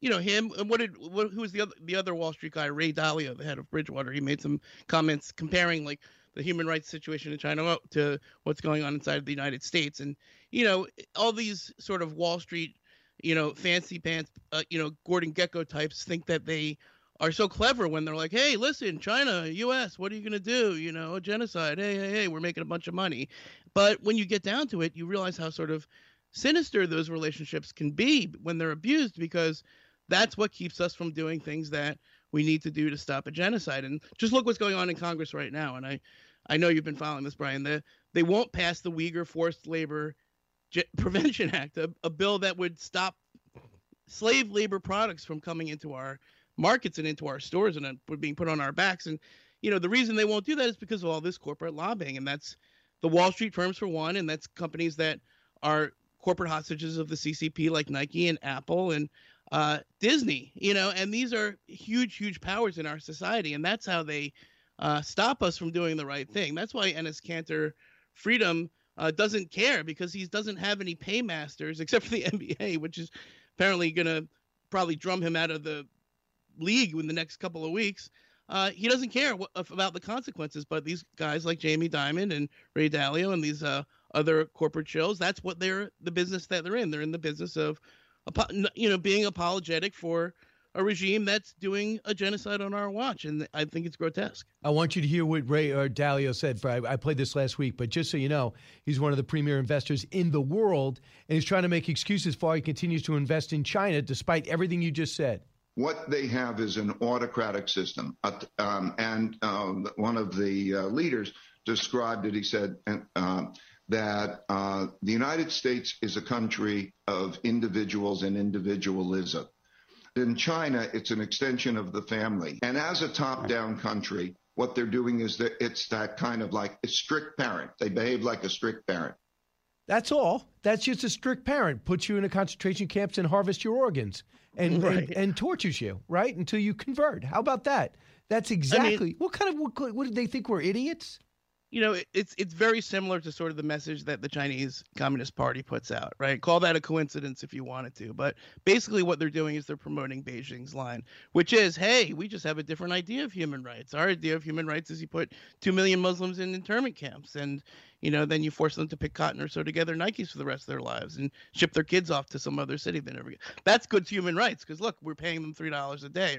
You know, that's the kind of really warped, dysfunctional thinking that uh, that they expect us to buy that they put out in their state propaganda every day. It's just very chilling when you hear it come out of the mouth of an American, much less a hugely powerful American who's in control of so much of our wealth and and influence. And sort of it's it, when you just think about how how that sort of corrupts our policy making and our decision making uh you know it, it it's really uh, should be a call to action. And i think what you see uh, you know in, in in congress and in the administration is sort of a paralysis right? Both parties in fact uh can't just seem can't seem to get anything done to address the genocide. A diplomatic boycott, what does that really do? I mean, it's, it's better than nothing, don't get me wrong, but at the end of the day, it's going to take the power of people who actually care about human rights and, you know, liberty and freedom and democracy right. and dignity of, of human beings around the world to do more, to call for the leaders to do more. That's where we're at. Listen, Josh, I'm not for this boycott. I mean, it happens over here all the time. People get upset with Fox. Next thing you know, they're going after people's sponsors. I'm not for that.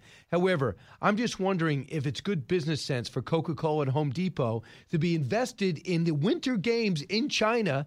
If, if they know that this is going on, I mean, just on a pure business sense, wow, I don't know if I really want that stain on my product.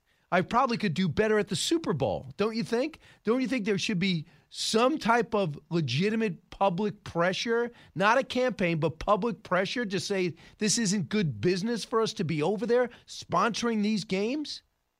You know, I think there is that public pressure. I think it's building. Clearly, it's not enough, right? Clear. I think what you're getting at here, and I, I, I, I, I, I, I think this is a sort of changing quickly, actually, in the light of the what the Chinese Communist Party is doing, which is doing increase its repression and increase its aggression all over the place and do all sorts of crazy stuff uh, that shocks people, right? Like when they take a tennis star and then they disappear her and then she reappears in these creepily staged hostage videos. Like um, people in free society see that they're like, oh my god, that's really bad, right?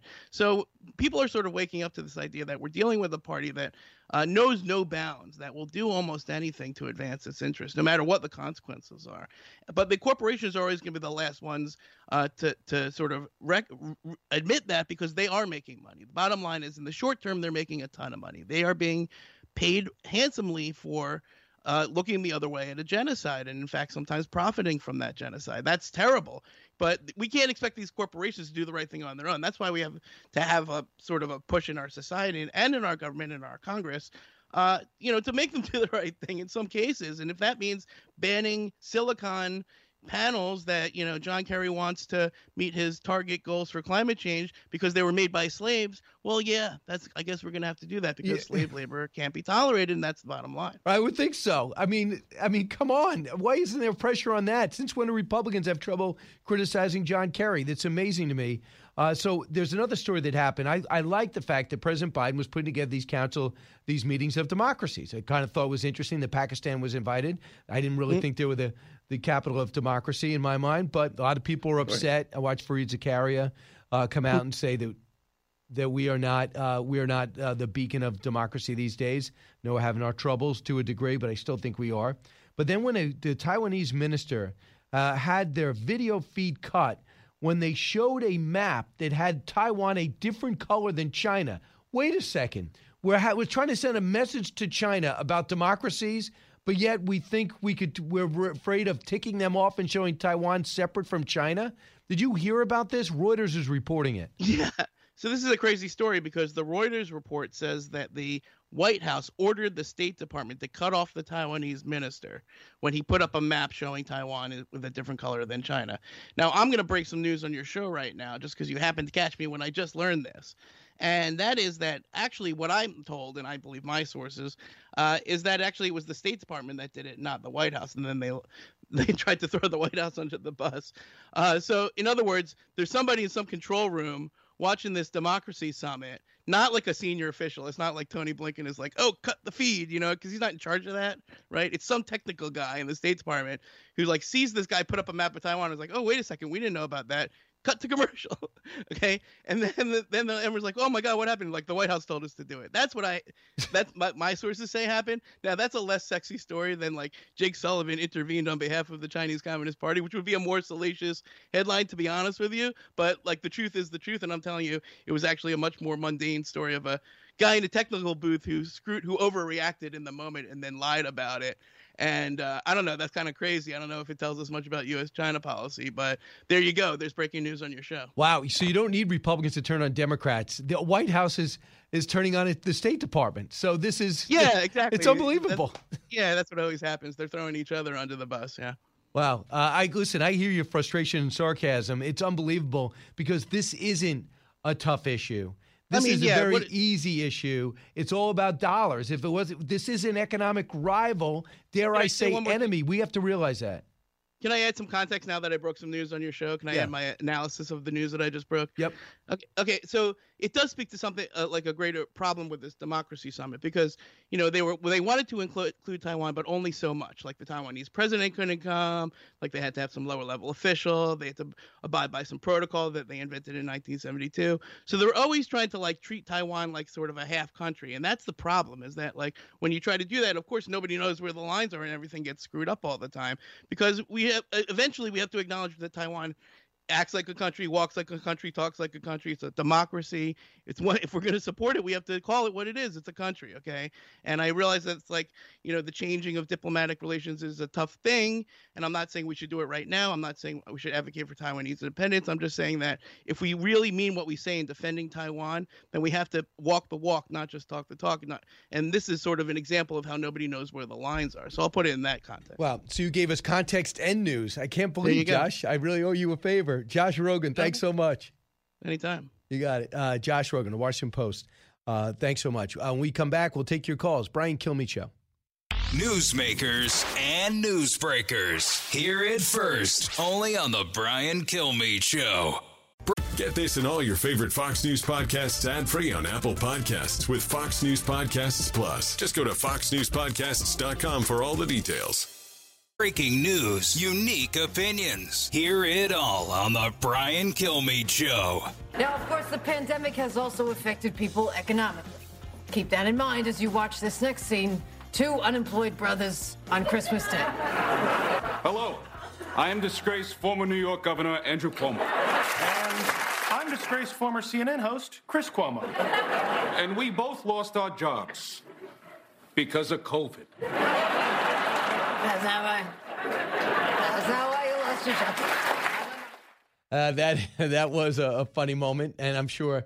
I mean, just shows you the fall from grace uh, from these guys. But real quick, the President Freedom Fighter Tour took place over the weekend. Special thanks to everyone in Fort Worth, uh, in Longview. Yes, not not what did you say Longwood before? Yeah, Longwood, because I'm thinking of Brentwood, uh, Brentwood High School over here. Uh, but I am also, uh, as well as Tyler, Tyler, Texas. Tulsa, and Oklahoma City. Yeah, and now this week I'm going to be in Newtown, Pennsylvania tomorrow, Tuesday, and then I'm going to be before that. Then over the weekend we knew about Dayton and Cincinnati on Saturday, but now special announcement, final, uh, final, uh, crossing the T's and dotting the I's with John Rich to do a book signing, first time ever on Broadway on a Friday night at 8:15 at the Redneck Riviera, his beautiful restaurant. So John Rich will be there. You'll be there. You can get a Christmas gift, get a drink.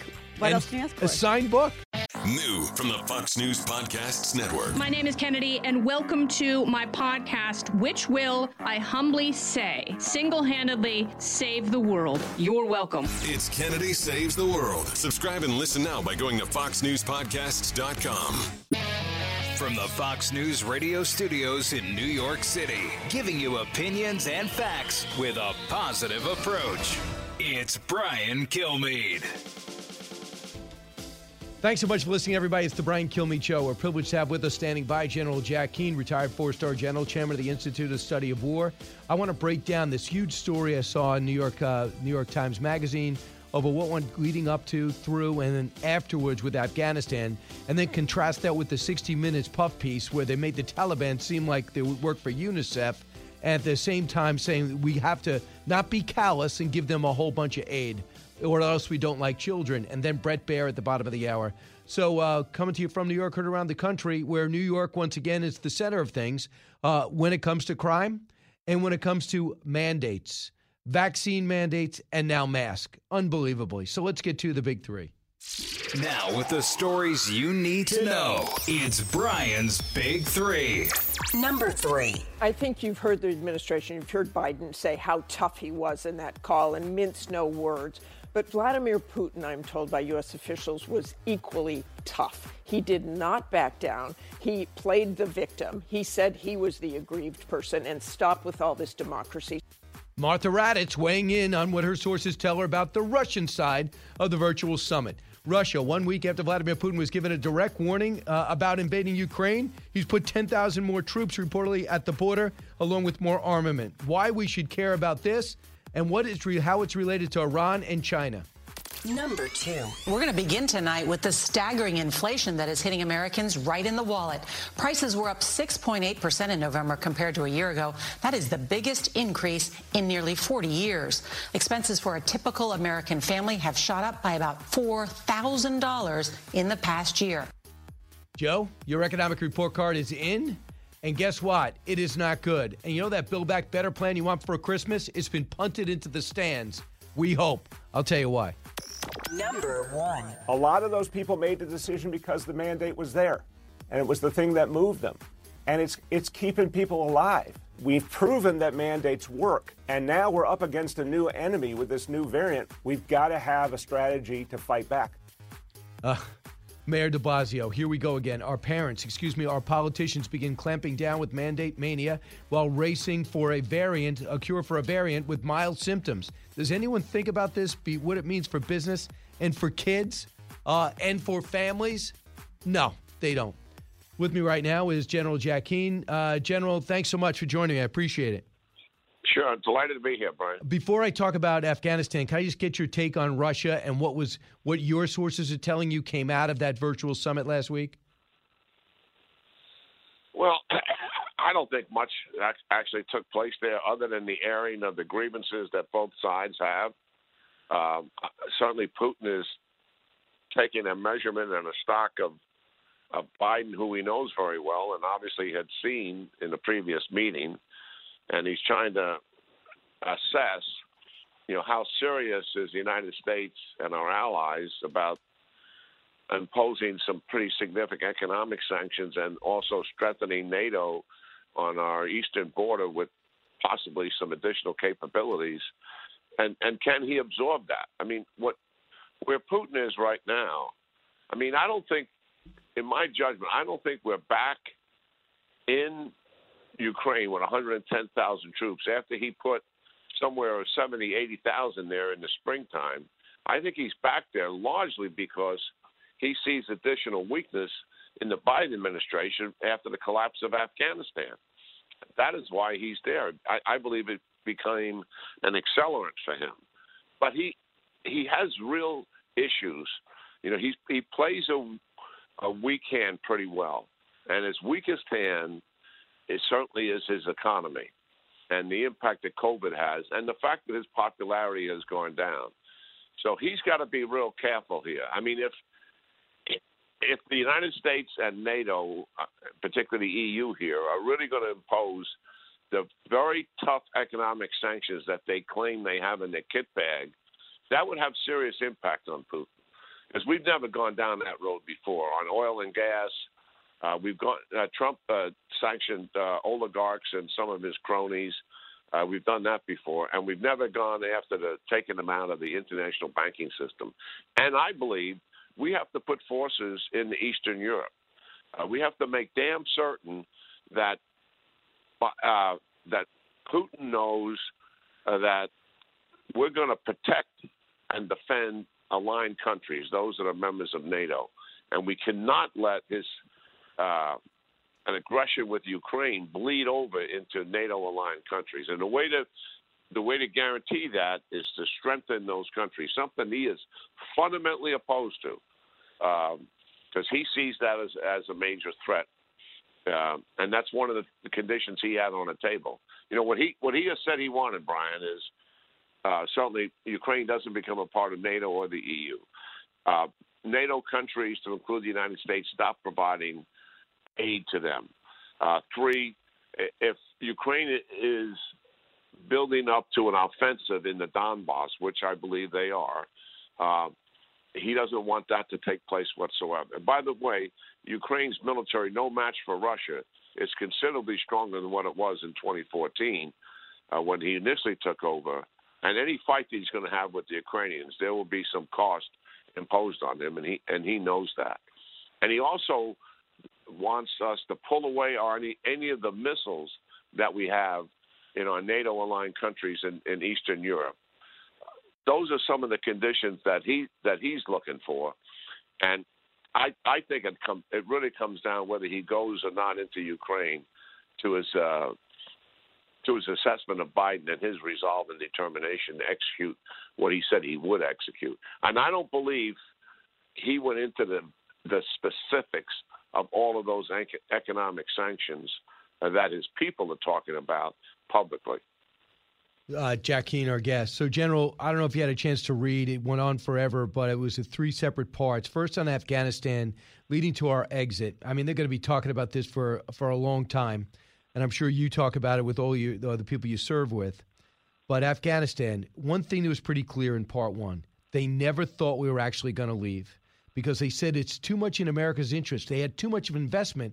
The analysis from the outside, even from the Taliban, was we're not going to leave. And here's a quote: Only a few days uh, before.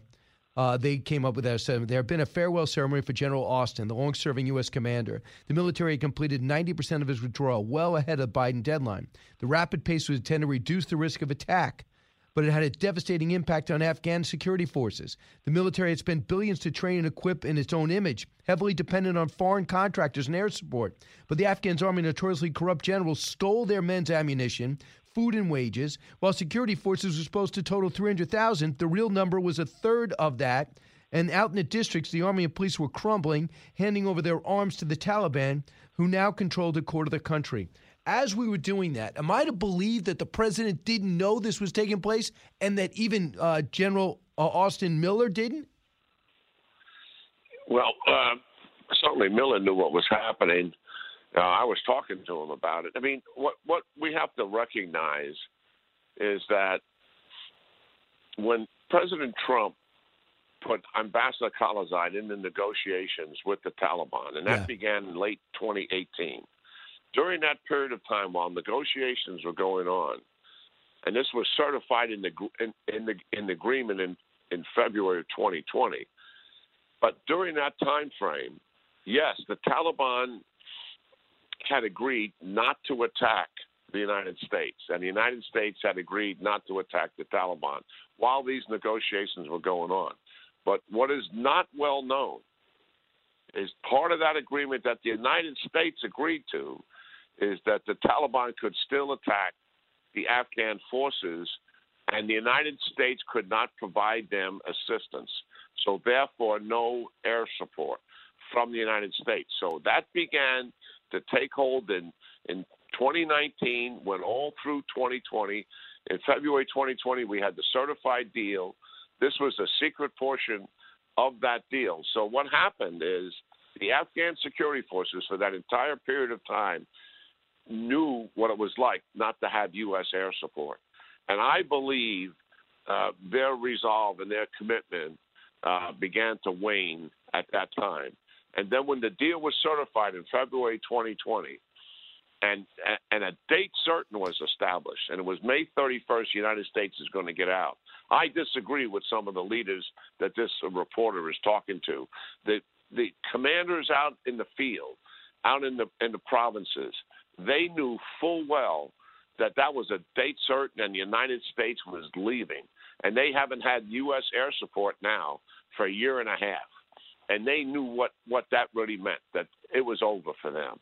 And then, if that wasn't enough, the Trump administration asked Secretary Pompeo to put pressure on Ashraf Ghani to give up 5,000 detainees, and he had hardcore Taliban guys in there. And he was resisting all of that. He said he wouldn't want to do that until there's a, a peace treaty, which is when you normally exchange prisoners. No, but the administration forced him to do that. And I'll tell you what, that broke the back of the Taliban. They put most of, excuse me, broke the back of the Afghan security forces. They put most of those guys in there because they were doing combat operations since 2014 on the ground, not the United States. So that's seven years. They were putting those guys in those detention centers, and they came back out and they had to fight them again.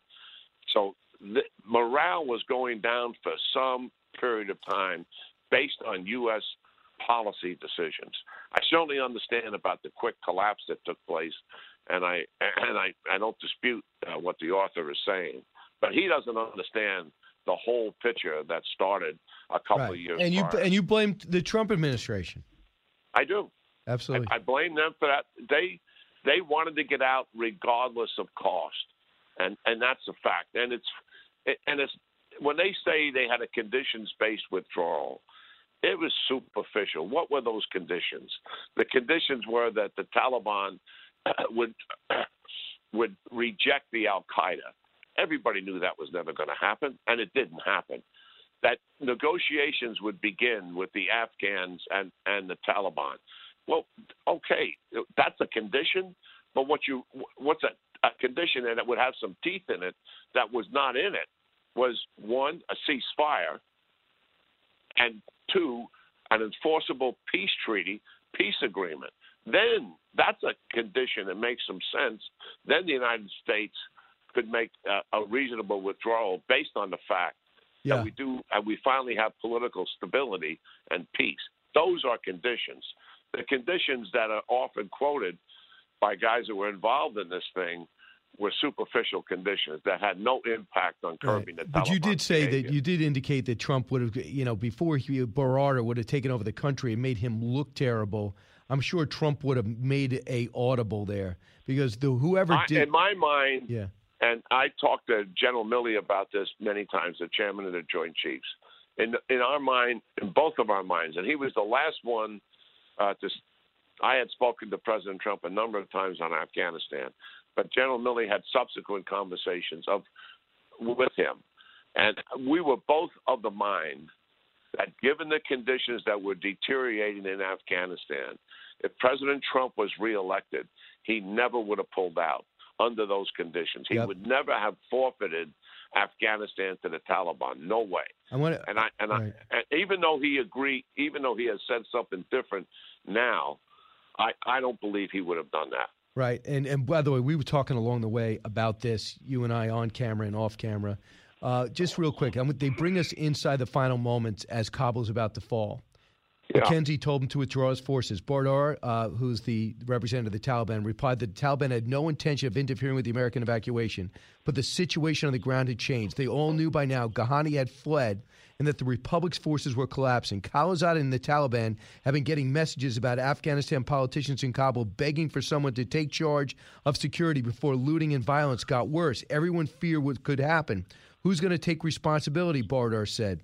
Khalilzad and McKenzie looked at each other.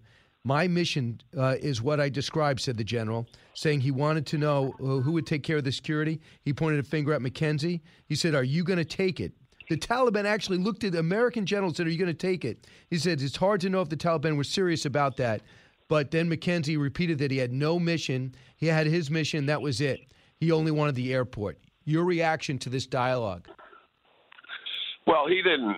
Certainly, we didn't have the forces present to be responsible for everything that's happening in the city the size of Kabul. So I understand uh, his well, one the surprise that that that was dumped in his lap, but I would have negotiated with them very clearly that uh, we needed to have space uh, to be able to enforce a, a secure evacuation, and it wasn't just the walls of the airport. We we needed to have the space to be able to make certain that the airport was secure, and that means you have to be out a distance from it, and there were secure passage lanes, and I think the details of that uh, would have been an appropriate discussion to have. Not not take charge of all of Kabul, but take charge of the the routes leading to the airport and the security zone Mm-hmm. that you need to establish outside of it, you know, to prevent what we What we happened? now know Yeah. took place, which was a which was a debacle. Unbelievable. And there's so far to, uh, that now they're see, and we're up against the break, but now 60 Minutes does a whole um, uh, bleeding heart piece about how we have to give uh, back. We have to still pay for humanitarian aid to Afghanistan. In some way, we are responsible by the way we left, but uh, I, I just, the piece, the way they talk about Western equipment instead of U.S. equipment, it seemed to be totally skewed uh, towards the Taliban. It was kind of sickening. General Jack Keane, always appreciate your insight. Yeah, great talking to you, Brian, and your audience. Thank you. Thank you. Uh, when we come back, I'll take your calls. At the bottom of the hour, we're going to talk to Bret Baier, Brian Kilmeade Show. Expanding your knowledge base. It's Brian Kilmeade. Fox Nation presents podcasts Women of the Bible Speak. I'm Shannon Bream, host of Fox News at Night and author of the new book, Women of the Bible Speak The Wisdom of 16 Women and Their Lessons for Today. Subscribe now on Apple Podcasts, Spotify, FoxNewsPodcast.com, or wherever you download your podcasts.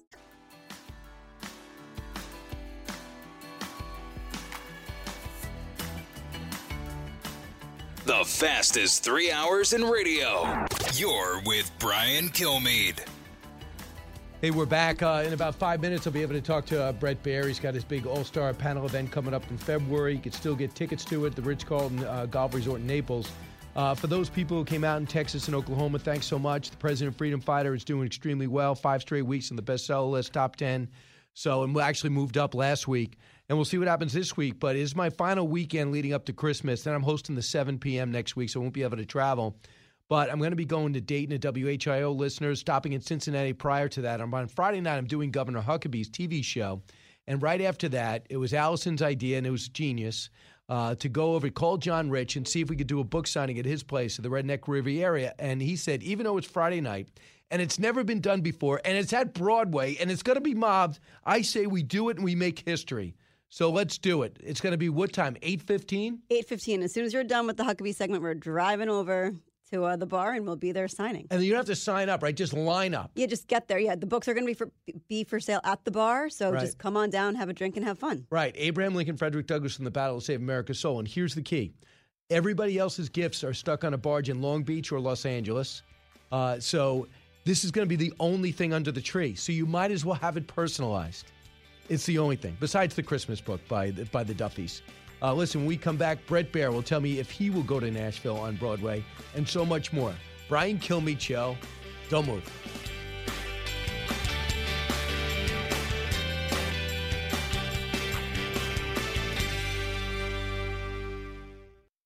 The, from the Fox News Podcasts Network, download and listen to The Untold Story with Martha MacCallum. The host of The Story on Fox News Channel sits down with major newsmakers each week to get their untold story. Subscribe and listen now by going to foxnewspodcasts.com. Talk show that's getting you talking. You're with Brian Kilmeade. Now, I'm going to break some news on your show right now just because you happened to catch me when I just learned this.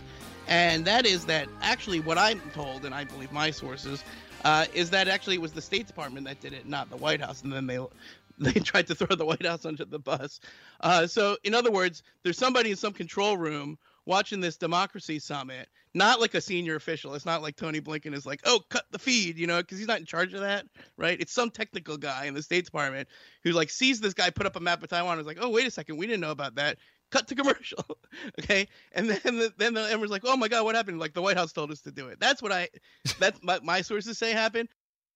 So Josh Rogin of Washington Post was just on with us saying that, uh, you know, he's upset like everybody else is that uh, corporate America, the IOC, is just going ahead with the Olympics, not sanctioning or warning China as they disappear. Their their best tennis player ever, the WTA backs out, and all these investors going in. And then they talk about the Council of Democracies, the democracy summit that took place on the initiative of the Biden administration, which seems like a great move. But as soon as someone popped up a map that showed Taiwan in a different color than red China, meaning a separate country, they quickly cut the feed. And evidently, he, is his sources say, it was the State Department that did it and then blamed the White House. Bret Baier joins us now, chief political anchor at Fox News, anchor special report. Brett, that scenario that Josh Rogin just told us, I wanted to throw that at you. Does that sound plausible? It does sound plausible, but it also sounds plausible that you know this is a double bank shot, you know, to try to cover up for a White House that is, you know, um, very sensitive about offending the CCP, which is pretty amazing. But listen, it does sound plausible, and Josh Rogin has great sources. I think the overall story, whether it's the State Department or the White House, is an administration that it's hard to see uh, that they're taking a hard line on some of this Chinese activity, and um, it's also hard to see what happens if China does invade Taiwan, what the response of the Biden administration would be. Yeah, because we're all looking to see what happens in Russia. Uh, and so far, since that summit, what has changed? Nothing. They put 10,000 more troops, evidently, to the border region. And who knows about armament? Right. And, you know, I think that that's um, very telling. I think that, uh, listen, no one in their right mind wants the U.S. involved in another engagement uh, militarily. But there's also a sense that Putin knows that and is rubbing, you know, the face of uh, administration officials in it, and he's he's essentially uh, testing, prodding, and I think that that's possible what China's doing as well. Yeah, I mean, I guess that's that's what could be taking place, but you relate it to what Iran's doing and what China may ultimately be doing. So if they allow, let's say they go in and start penetrating into the Ukraine again, like clockwork with the Olympics over, that could easily happen in Taiwan. Don't you think? It could, and and then you're dealing with you know three major uh, opponents on the international stage Russia on the border with Ukraine, China and Taiwan, and Iran as a destabilizing figure in the Middle East as they're trying to rescue a, a nuclear deal that seems destined to, to fail. At least the Iranians haven't signaled they're going to do anything. Here is uh, what President Biden said yesterday or Saturday, cut 22. What made you decide to take uh, U.S. ground combat troops off the table when it comes to Ukraine? They never were on the table. And are you ready to send American troops into war and go into Ukraine to fight Russians on their battlefield? Look, here's the deal. I've made it absolutely clear to President Putin, it's the last thing I'll say, that if he moves on Ukraine, the economic consequences for his economy are going to be devastating devastating. We, we're just not sure what happened in that virtual. Do we know what he means by devastating? Is that that SWIFT financial program? You know, is it, you know, the Nord Stream 2 pipeline? We're getting conflicting reports on that because the Russians said he never even brought it up. What are you hearing? Yeah, I mean, I'm hearing that there was some talk about economic sanctions, but not real specifics. But you know, uh, this is coming from Sullivan, the national security advisor. Um, the Russians could be saying something publicly to also make the U.S. look bad. The bottom line, there'll be repercussions if Russia does it. The repercussions will not include U.S. troops. Um, on the border there, and uh, Biden's made that clear. Now, that said, U.S. military putting lethal weapons in with the Ukrainians, putting trainers in with the Ukrainians. I mean, there's significant things that could happen, uh, but the economic side, I think, is what they're warning about now publicly. The, yeah, the Daily Caller had a report that said that the word is that he was pushing Zelensky, the leader of Ukraine, to give up some land for peace. Have you been able to substantiate that?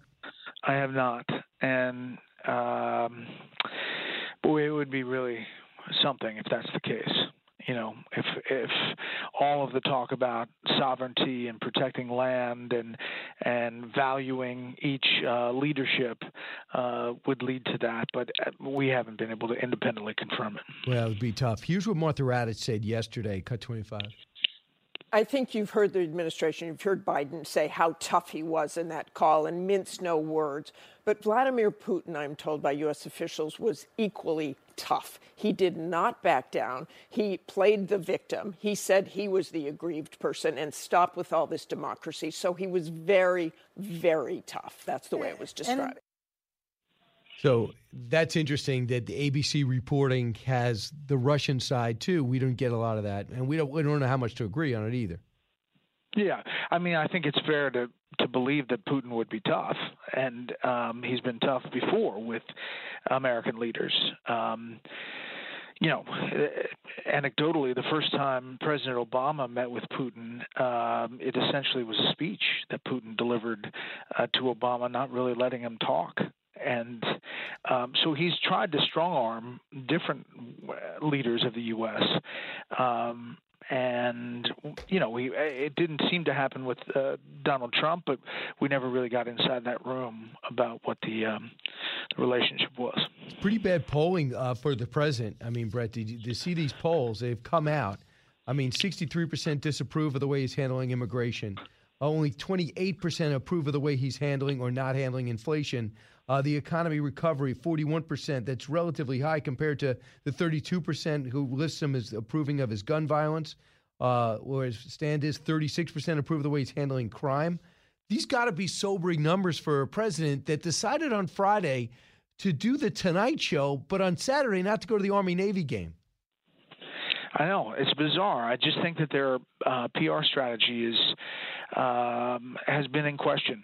And you know, I heard one Sunday show this weekend say that the polling is not his fault. Um, it's hard to get your head around that because it is his administration, it is his decisions, it is his action or inaction that's producing the reaction from American people. But you did did you feel the same pressure that evidently the Biden administration is doing meeting with the press to try to get better press? No, but they are uh, clearly on a full court press uh, to try to get some kind of you know assessment that it's better than it really is, and uh, some networks are clearly buying into that. Uh, so, Brett, your All Star Panel event, if people want to be part of it at the Ritz Carlton in Naples, yeah. coming up in February. I know more, not many people have seen uh, past Christmas, but you could get tickets right now, correct? AllStarPanelEvent.com. Uh, it is you me, Shannon Bream, Jesse Watters, Dana Perino, and Harris Faulkner, an all-star panel of all-star panels, and uh, in person. And you can get uh, tickets at allstarpanelevent.com. February 19th at the Ritz-Carlton Tiburon, where they just had that um, QB shootout, uh, Greg Greg Norman's big event, and uh, it's a great place, and it'll be a lot of fun. I mean, you've done these before. It's uh, it's a lot of interaction and you know Q and A and you know good laughs. It's an exclusive show. That's what it is. It's a show. I mean, which is, is, and it's totally unscripted, and everyone in that arena, those doors close, and they don't have to keep a secret, but it is their show. That's exactly right. And, so, uh, you know, it's a lot of people you see all the time on TV, but I, I would argue we're a little different in person. Well, I am. Uh, and I'm one of the few sober ones. I'm very different in person. Right. I can't say the rest for the rest of your crew. Uh, especially some of those rookies. Sometimes they get too nervous and they, they get over, a little nervous. Yeah. A couple cocktails. So, so uh, when I was doing a book, I did a book signing in uh, Fort Worth, and then went over to uh, Longview, and then went over to Tyler, and then Tulsa and uh, Tulsa and Oklahoma City. Now, where was that picture? I tweeted this out. I don't know if you've seen it. But oh, a man did see came it. The guy with the picture. Yeah, I mean with the book. Yeah. So, so what happened is on one shoulder is your the photo on to rescue the republic, the photo you chose of U.S. Grant, and on the other is the Lincoln picture that I chose for one half of my book, The President Freedom Fighter. So I had him roll up his sleeves. I held books on both sides to see that you can do both. You can get. I'm not saying that our audience should tattoo themselves with our book cover, but it was a wonderful gesture, don't you think? That's, Have you seen it on Twitter walking, yet? He's a walking book promo. Yes, he is. But I mean, the only thing I ask him is to wear short sleeves or a tank top, or else it's not going to help him because they're on his deltoids. I did see it. I, I, retweeted it actually. Well, that's that's big of you. You probably sold five thousand books because of his uh, because of his arms. So. Are you going to continue this like into 2023, or how long is the book tour? See, the thing is, when you don't golf, I put in like, three weeks. I put in three weeks. I thought that was good of me. Brett, you're a golfer, so when you have free time and you're not working, you have something to do. I don't play soccer anymore, so if I have free time, I want to just I'll go do a book signing. That's good. Right. That's good. So I got this one. I just found out this. You know, I'm going to be. Can I tell him, Allison? All right. So, yeah. okay, Allison gave me permission. 8:15 Friday night in Nashville at John Rich's Bar on a Friday night in Broadway. It was nice. Allison's idea, and I don't know if it's going to work. I mean, there's going to be no It'll room work. for me to sign. No, that's fantastic. That's a great captive audience. Do you think I could fold in Bret Baier in Nashville Friday night, or do you have a golf tournament or something? Bring the tattoo guy. and then it's an automatic transition. Right. Then Saturday, I'm going to in Cincinnati as a tribute to Hemmer. You didn't do any tribute to Bill Hemmer. I am. And that you work true. with him on election night. And then I'm going to Dayton WHIO listeners. And then I'm calling. Then I'm going to have an emotional goodbye to the tour. Wow. Well, I'd like to like dial in for that one because that's a that's a long effort. And congrats on the success. I mean, it's still hanging in there. Yeah, it's still hanging in there. Uh, your book, a runaway bestseller as well, but most importantly, we're talking about the history of the country accurately, unvarnished. You, you will get rescue the republic. You're not trying to whitewash. It was it was a, a time in which Reconstruction was falling apart. A deal had to be cut. The South was pushing back against the results of the Civil War, for lack of a better term. And when I'm talking about Frederick Douglass, I'm not talking about an ideal childhood. The guy was born a slave, never knew his birthday, obviously his parents, uh, and was able to overcome it all. That's not Amazing story. CRT, and we're not. we're- And we're also looking at the real history of America that we fought our way through. That's exactly right. I think we should do a dual event. What do you think? Like a yeah. Allison, what kind a- of would would there be separate tickets for like would it be the Bret Baier ticket, Brian Kilmeade ticket, and then a and then a combined ticket? Yes. No, I think it would be great. I mean, it, the most fun I have, we did four of them, are those uh, stage shows, talking Oh, about like all the books at the same time. Yeah. Didn't you do one with Dana? Yeah, I did one with Dana, and now we're supposed to do one together. Pandemic got in the way, so we postponed till May. Nice. So- All right. Well, get me on the schedule. All Let's right, get we'll see. We'll see what I can do. I'll talk to your people. All right. All right, Brett. We'll watch you tonight at six. We'll see you. Uh, back in a moment. Educating, entertaining, enlightening. You're with Brian Kilmeade. He's so busy, he'll make your head spin. It's Brian Kilmeade. It's me, Dr. Fauci. Yeah, yeah. Do people still think I'm sexy, or are we done with that? I, when people see me on TV, they think, oh, this can't be good. And their children think, wow, that elf on the shelf got old. Anyway, anyway. As you probably heard, there is an Omicron wave sweeping the globe. Some experts feared the Omicron variant would be vaccine resistant, kind of like I don't know, 40% of Americans. More recent data suggests that if you had a vaccine and a booster, you should be pretty well protected. So if that's you, I'd like to officially say unclench. With COVID cases on the rise, eh, people still have a lot of questions. Is it safe to travel? Can I still use this as an excuse to get out of stuff? I would like to never work again. The important thing is to get vaccinated. And if you're vaccinated, get boosted. And if you're boosted, maybe you want a little top off and a little splash. I don't know. All right, that was uh, some of the Fauci cold open stuff from uh, um, over the weekend on SNL. That was pretty funny. So let's find out if there's even more to know. More to know. Sponsored by Oxford Gold Group. Call today to learn how you can protect your retirement and savings account. 833 600 Gold. That's 833 600 GOLD. City of Chicago says it will forego, it will forge on with a lawsuit against actor Jussie Smollett for $130,106.15 to cover the overtime racked up by dozens of officers in his phony hate crime stunt. Uh, I think he's going to get sued by the Nigerian brothers too. Can someone please tell Black Lives Matter that the Nigerian brothers are black and that their lives matter too? They don't matter though, because they're not the right kind of black. Next. Jussie Smollett's juror says they all immediately knew disgraced Empire star was guilty and that his poor testimony led to his conviction. Good job, jury. Next. On Thursday, a Chicago jury declared Jussie Smollett really bad at acting. That's it, but funny. Good. Next. Peloton trolls Sex and the City reboot with an ad that brings back to life the character killed off while riding one of their bikes in the show. Uh, Mr. Big, right? Yeah, that was just a spoiler. Listen. To new beginnings. To new beginnings. You look great. Oh, I feel great. Shall we take another ride? Life's too short not to. And just like that, the world was reminded that regular cycling stimulates and improves your heart, lungs, and circulation, reducing your risk of cardiovascular diseases. Cycling strengthens your heart muscles, lowers resting pulse, and reduces blood fat levels. He's alive. Now the uh, the problem is it really hurt business, right? When he died on the Peloton. So they say, I feel like is there another company out there that hasn't had so many like highs and lows with just like I know publicity and like Echelon this? seems to be great. Yeah. I think it ends up benefiting Peloton though in the long run. Right. You think so? He, he evidently in the show he dies of a heart attack while riding his Peloton in the premiere episode of the reboot. Uh, many fans were left devastated by the sudden death of the character who first made his debut in 1998. Why bring him back and kill him off for the first time? But because they need to see him there, but then they need to continue the storyline, right? Because it's not so exciting if Carrie uh, Bradshaw isn't looking for love Oh. or Sex in the City. Speaking of love, next. Buttigieg's husband mocks Biden administration for restarting the student loan repayments.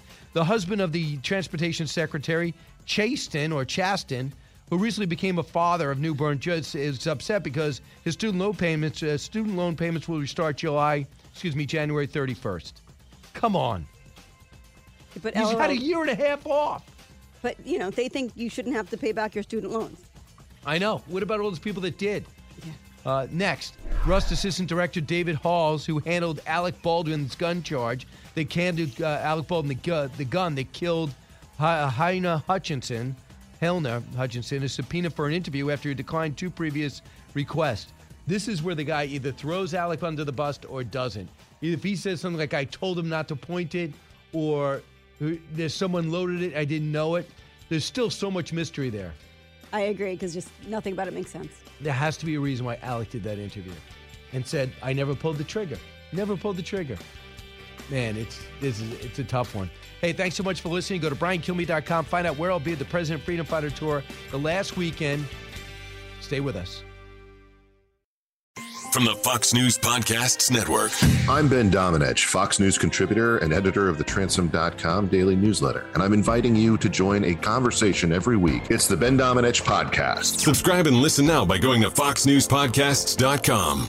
Listen to the show ad-free on Fox News Podcast Plus, on Apple Podcast, Amazon Music with your Prime membership, or subscribe wherever you get your podcasts.